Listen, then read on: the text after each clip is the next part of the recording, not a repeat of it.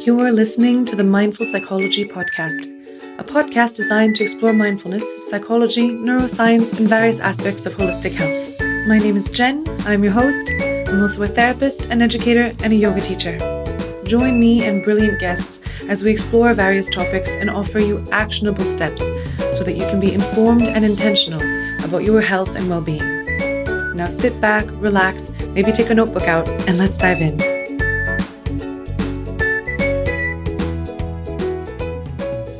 Hi, everyone, and welcome to a brand new episode of the Mindful Psychology Podcast. My name is Jen. I am your host, and today I am joined by a very special guest, Ashley. Thank you so much for joining me today. How are you?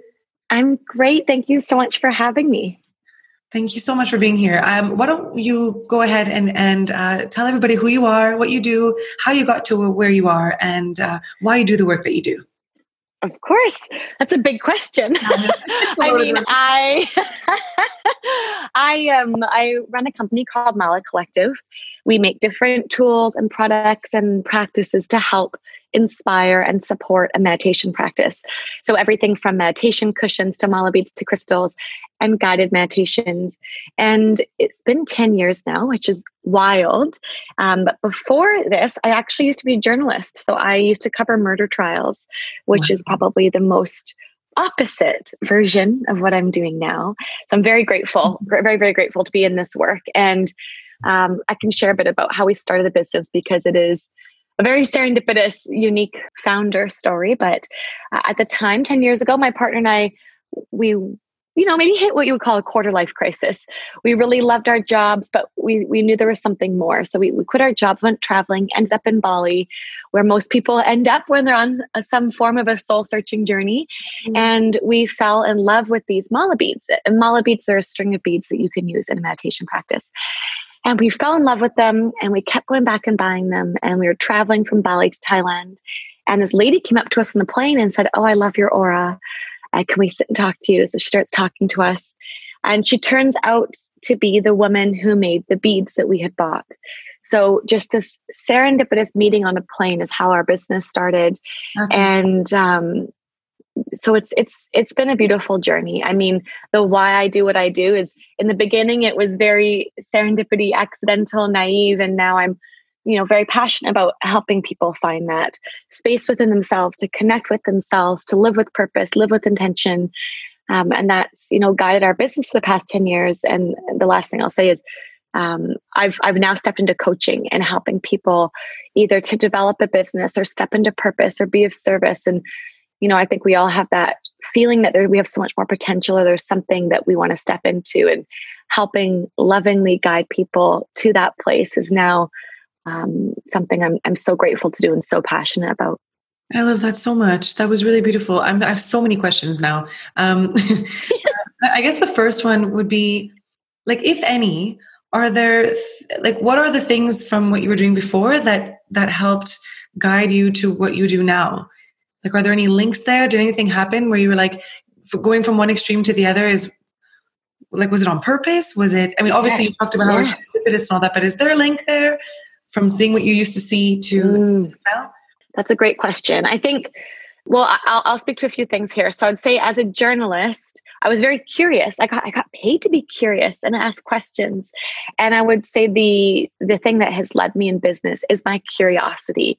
And 10 years ago, meditation wasn't as big as it is now. And I mean that in the sense that it wasn't as normalized to talk about. I think now most people very openly talk about their meditation practice. But 10 years ago, it, it, was something that I had to do a lot of research on. I had to find people, ask questions, then start writing about it. So I would say that journalistic side really lent itself.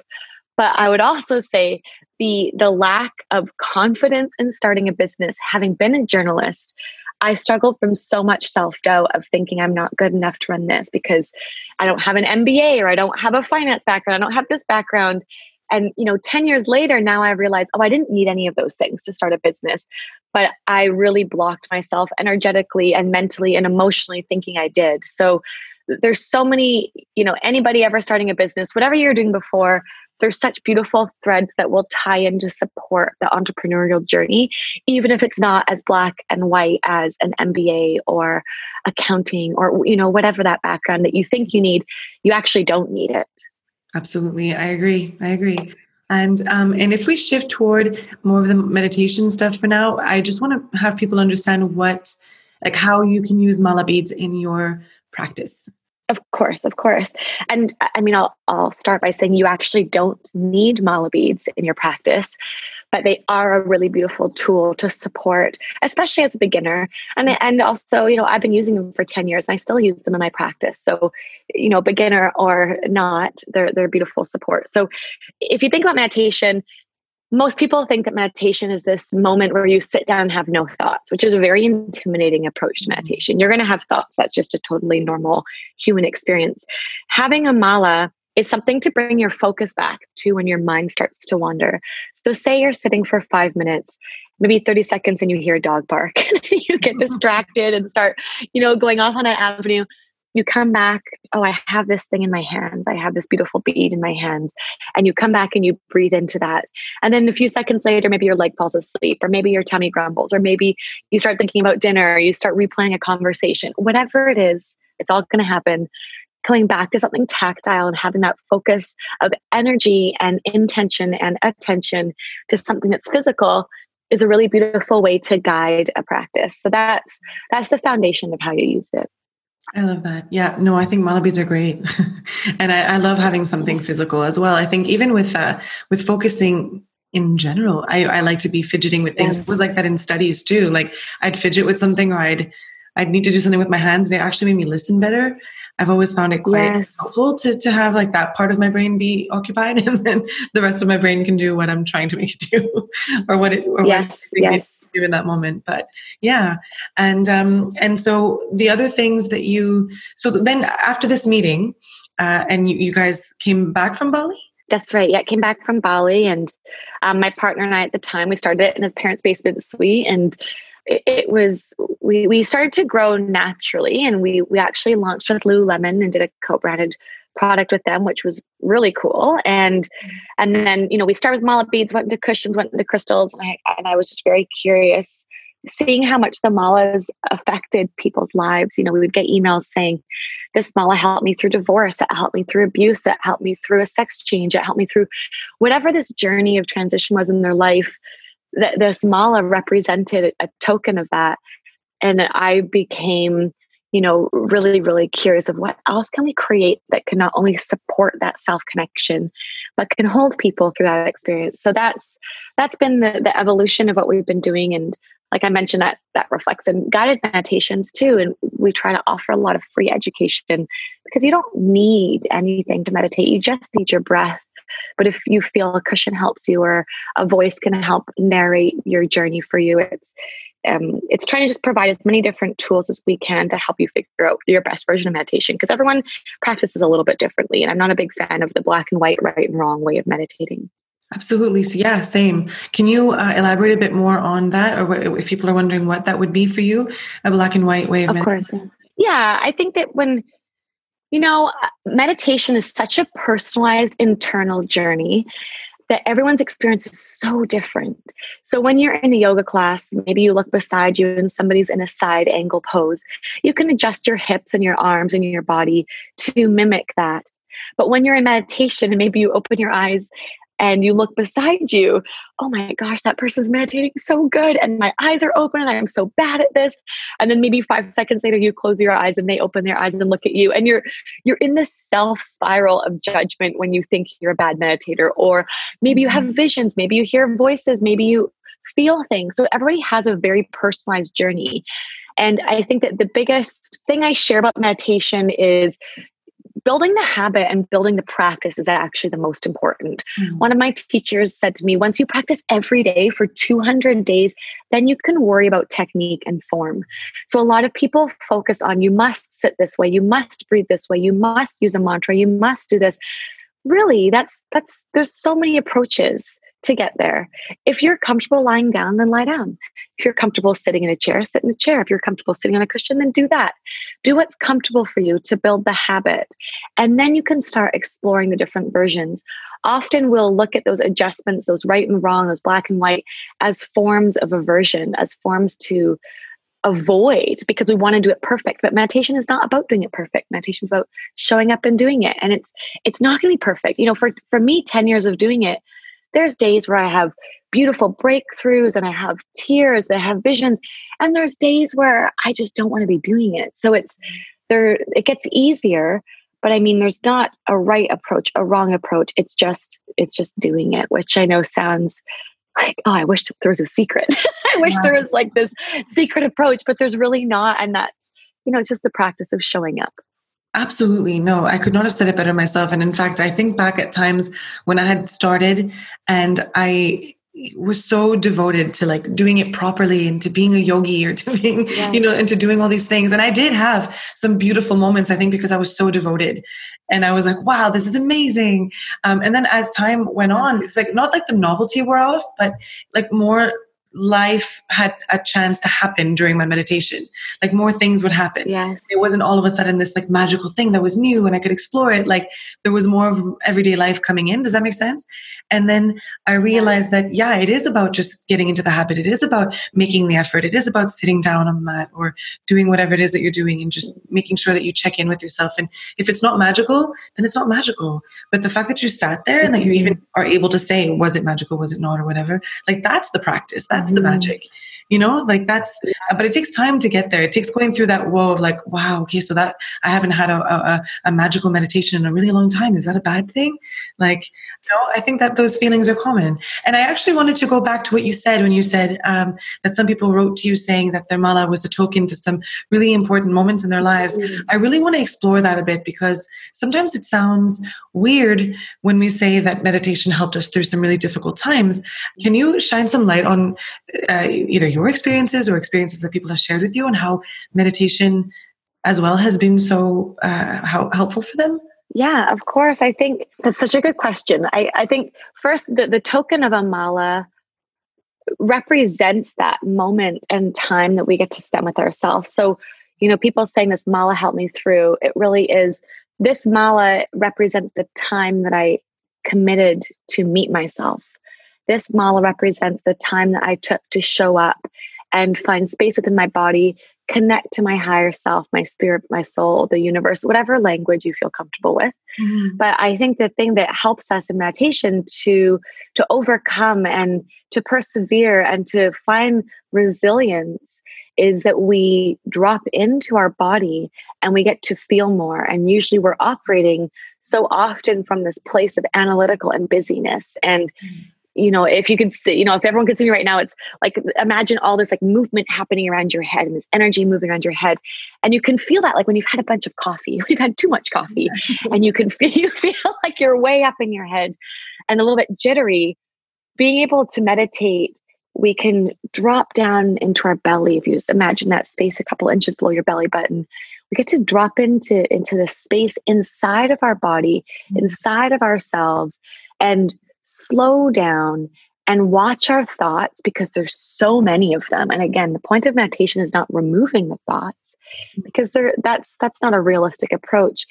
Maybe if you looked at meditation as an opportunity to to see the thoughts that are coming up and notice like wow there's a lot of negative thoughts coming up right now. Or notice the thoughts and not get hooked by them because as soon as we get pulled by the thought that's what helps us you know that's what spirals us. So it allows us to witness and not react. It allows us to drop in. It allows us to connect. It allows us to, you know, maybe if we're in that search for purpose or search for our meaning or uh, search for our potential or whatever it is that that higher calling that we feel pulled to and again replace that with with whatever language sits with you it allows us to get perspective and i think that that perspective is such a gift when we're going through busyness and rather than meeting the busyness with more busyness of our mind, we can meet that busyness or that transition or that life change with calm and grounding and less anxiety, which then results in less reactivity. And we can act from a place of love. You know, our head and our heart can connect versus just working from that place of our head and the analytical and overthinking all the time. I hope that makes sense. No, it makes perfect sense. That was beautiful. Yes. it sounded, oh, no, that was, that made perfect sense. And i think that's that's the approach at the end of the day. Like you said it's not about having no thoughts. It's about what you do when the thoughts are there and and mm. just what what is happening what you're experiencing. It's not so much we are so in our brains right? We are so in our minds. So everything mm. that we do we evaluate based on how our brain is behaving in that time. Mm. But meditation allows you to kind of step into another aspect of your existence that isn't just your brain. Um, and then when you are in your brain, it's more like a witnessing, like you said, which mm. is so much more helpful. And the creating of space, I think that's the number one thing for for kind of before, during, and after anything. Uh, you know, a moment of crisis or a moment of distress or just mm. a mundane day um, is what ha- is how you create the space to be able to acknowledge the moment and, and mm. actually recognize what's happening.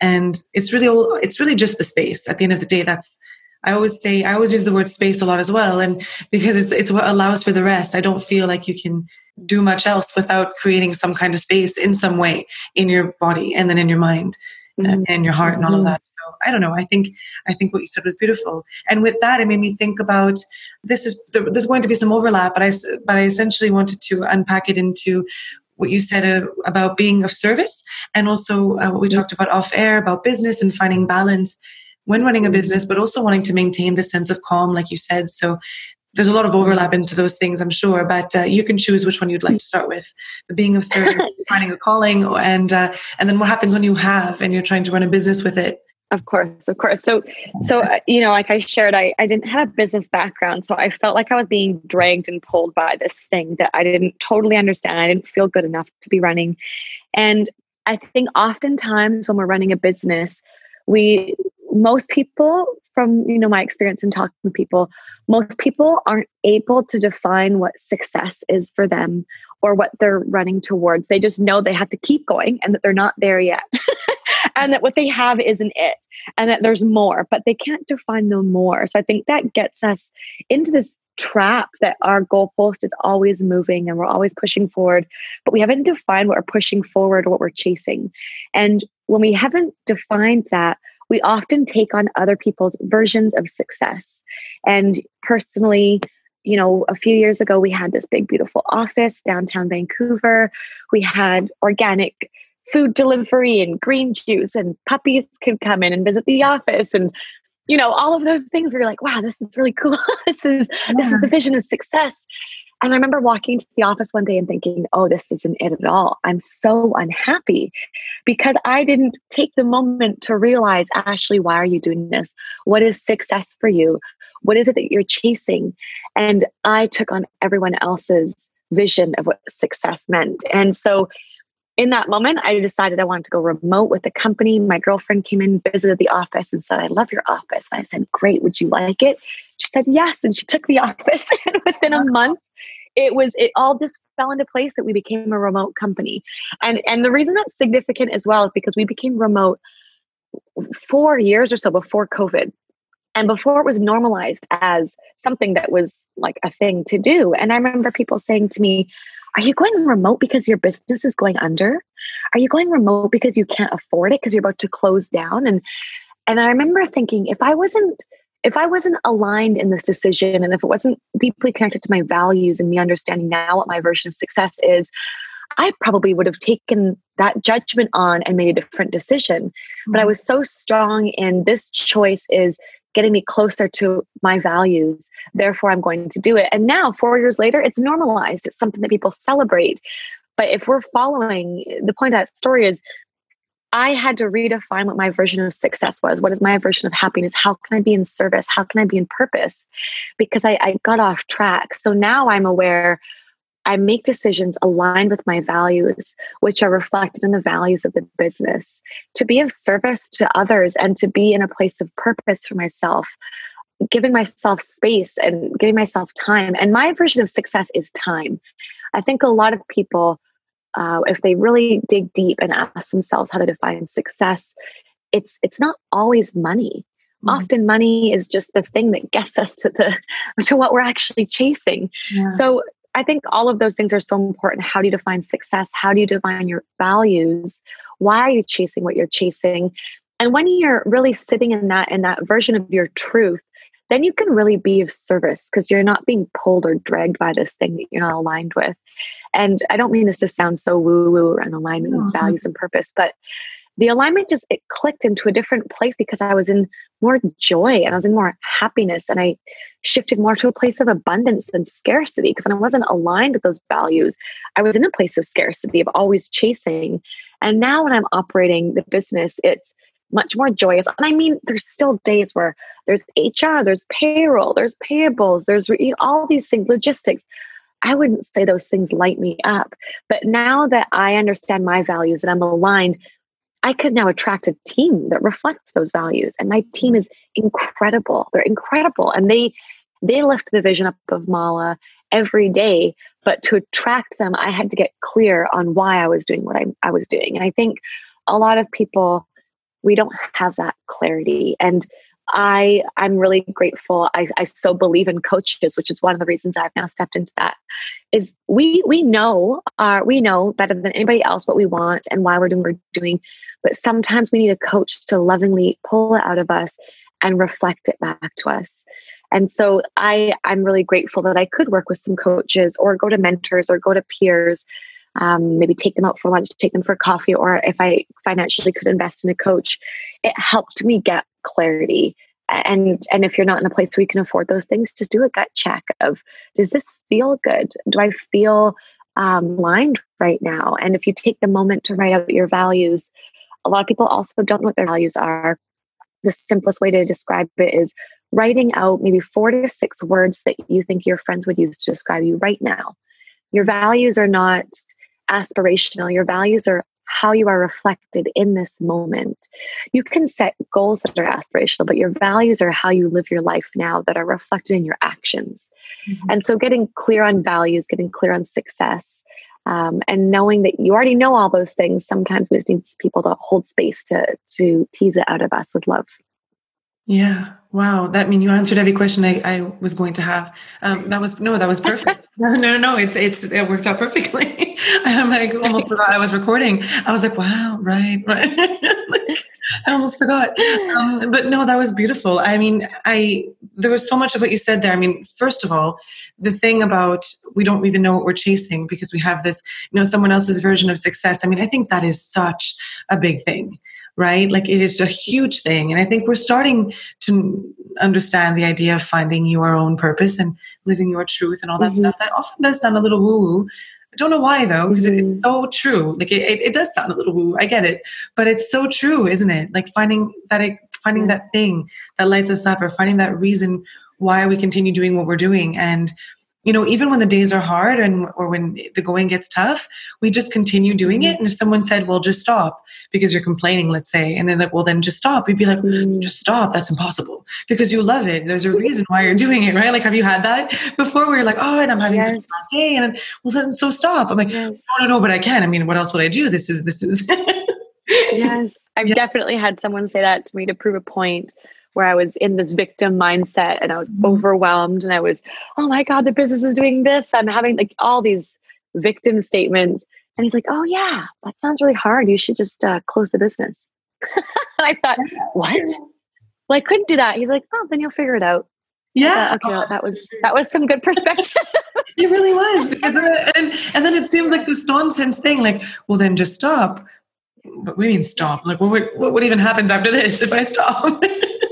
As in, not, not because you're not. Absolutely. I think we forget that we're in choice of like, we're the ones creating our life. We can change it. And yes. us walking through that victim mindset is that that's why that comment is so interesting. It's such a pattern interruptive. Why don't you just stop then? Um, oh, well, I don't want to. Oh, okay. Well, then own, own that this is a choice. And I mean, I don't mean that to sound flippant. I, I go through mindsets of victim or of um, those low moments. And sometimes that that sentence of why you just stop doesn't resonate because it's a bit harsh. But it, it, definitely i understand the purpose of it and i i do love it. And um, another one that i, I really love I, I was complained to my friend about a problem and she i was like i just can't figure it out. And she said ashley but if you did know what would the answer be? And i thought well if i did know i wouldn't call you. And she said ashley if you knew the answer, what would it be? If you did know, what would it be? And I thought it was so beautiful Yeah, because it was just putting it putting it back on me. It was so simple, and I answered immediately. Yeah. And I, I knew the answer, but I was dancing and playing in this area of doubt and complaining and victimhood. And and as soon as the space was held, like, hey, you've got it. Just tell me what it is. It was so much easier. So I think it's there's such simple, curious, beautiful approaches to to those difficult questions. Absolutely. I could not agree more. And especially what you said about the, the playing the victim part. Like it doesn't sound flippant. Yes. At least that's not how you mean it. That's not how I mean it. But at some point you do yes. have to get out of the done to me mode and just yes. get get to action, whatever it is, one small step, you know, it doesn't have to be this magical aha moment. It doesn't have to be this epiphany, but just this one step forward in a way where you like you're in charge mm. of your life, you know, mm-hmm. which obviously is easier said than mm-hmm. done, but you know, yeah, I love absolutely, that. If you had the answer, what would it be? I like that. I really yes, like that. Yes. Thinking, you know? really, yes, yeah, it's powerful. Yeah, no, I love that. And so, and so now, if if so, now in terms of what you do now, I know you talked about it at the beginning a bit, but if someone wants to know a bit more about what you do and how they can find you, how they can connect with you, and all of that fun stuff, uh, mm-hmm. how could they do that? Yes, absolutely. So you can you can find us at Mala Collective, and we're a small team. So I mean, we're always responding to people, helping them choose mantras, set intentions, choose crystals. You know, we're there. And for me personally, I'm at Ashley underscore underscore Wray or AshleyWray.co. And I, I really, really love hearing from people. It's such a beautiful, the, the interactions are so gorgeous. And right now I'm doing um, free 20 minute clarity calls with people because I have a few spots left for coaching right now. So, mm-hmm. I mean, please reach out. I love chatting with people. I think it's so beautiful and so, um, it's such a gift to be able to connect with people and to hold a vulnerable space. Like, I feel very honored to be able to show up that way for people and to just normalize that we're all feeling the same thing even if we're not talking about it we all feel you know we all go through the same sets of emotions just at different times and in different ways but um, yeah, I'm, I'm really digging that. So please, please reach out if that if you feel called. That's really great. Thank you so much. And I'm I'm going to put all of this in the show notes, so everyone's going to have an opportunity yes. to uh, to find all of that and link and I'll link everything. But uh, yeah, yes. no, it's beautiful. So thank you so much for being here today, Ashley. Thank you so much. Thank you.